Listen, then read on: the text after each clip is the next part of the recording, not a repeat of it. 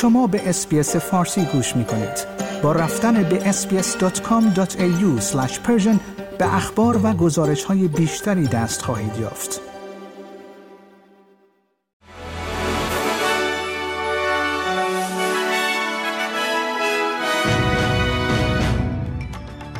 درود بر شما شنوندگان عزیز نیو سرد هستم و این پادکست خبری روز پنجشنبه سی نوامبر است مقامات استرالیایی به کمک به 67 نفری که می‌خواهند غزه را ترک کنند ادامه می‌دهند. اما آنها می‌گویند وضعیت در آخرین روز آتش بس موقت وخیم است.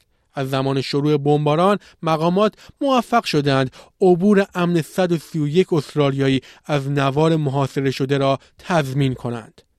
همچنین در آخرین روز آتش بس حماس 16 گروگان دیگر را در جنگش با اسرائیل آزاد کرد. گفته می شود که این گروه شامل اسرائیلی ها شهروندان دو تابعیتی و شهروندان تایلندی است مجلس نمایندگان لایحه‌ای را تصویب کرده که نمایش نمادهای نازی مانند صلیب شکسته را ممنوع می کند کلوکسیونرهای خصوصی مواد نازی یا سوقات جنگ برای داشتن این نمادهای نفرت بازداشت نمی شوند اما از فروش آنها من خواهند شد.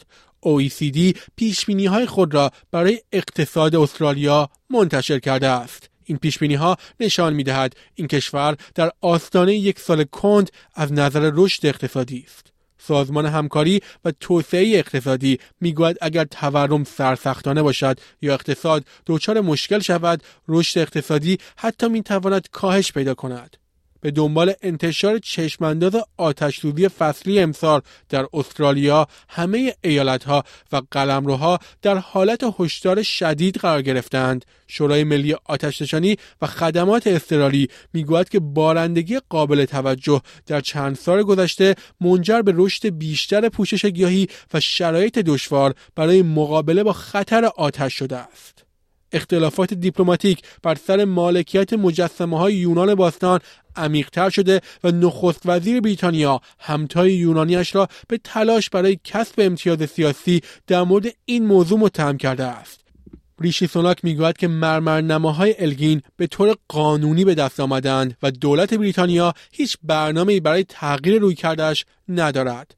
اکتشاف کنندگان قطب جنوب استرالیا فناوری جدیدی را آزمایش می کنند که امیدوارند به سفرهای فضایی بین المللی کمک کند بخش قطب جنوب استرالیا یا همان AAD با مؤسسه تحقیقات تریش در کالج بیلر برای انجام تحقیقاتی برای درک بهتر و مدیریت سلامت فضانوردان در مأموریت های فضایی آینده توافقنامه امضا کرده است.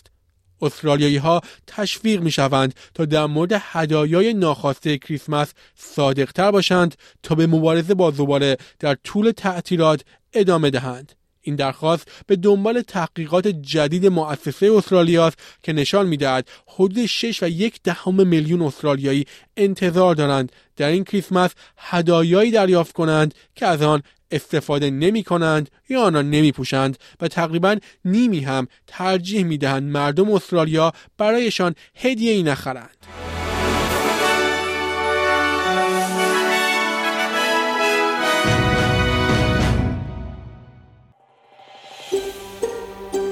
آیا می خواهید به مطالب بیشتری مانند این گزارش گوش کنید؟ به ما از طریق اپل پادکست، Google Podcasts، Spotify یا هر جای دیگری که پادکست های خود را از آن می گیرید گوش کنید.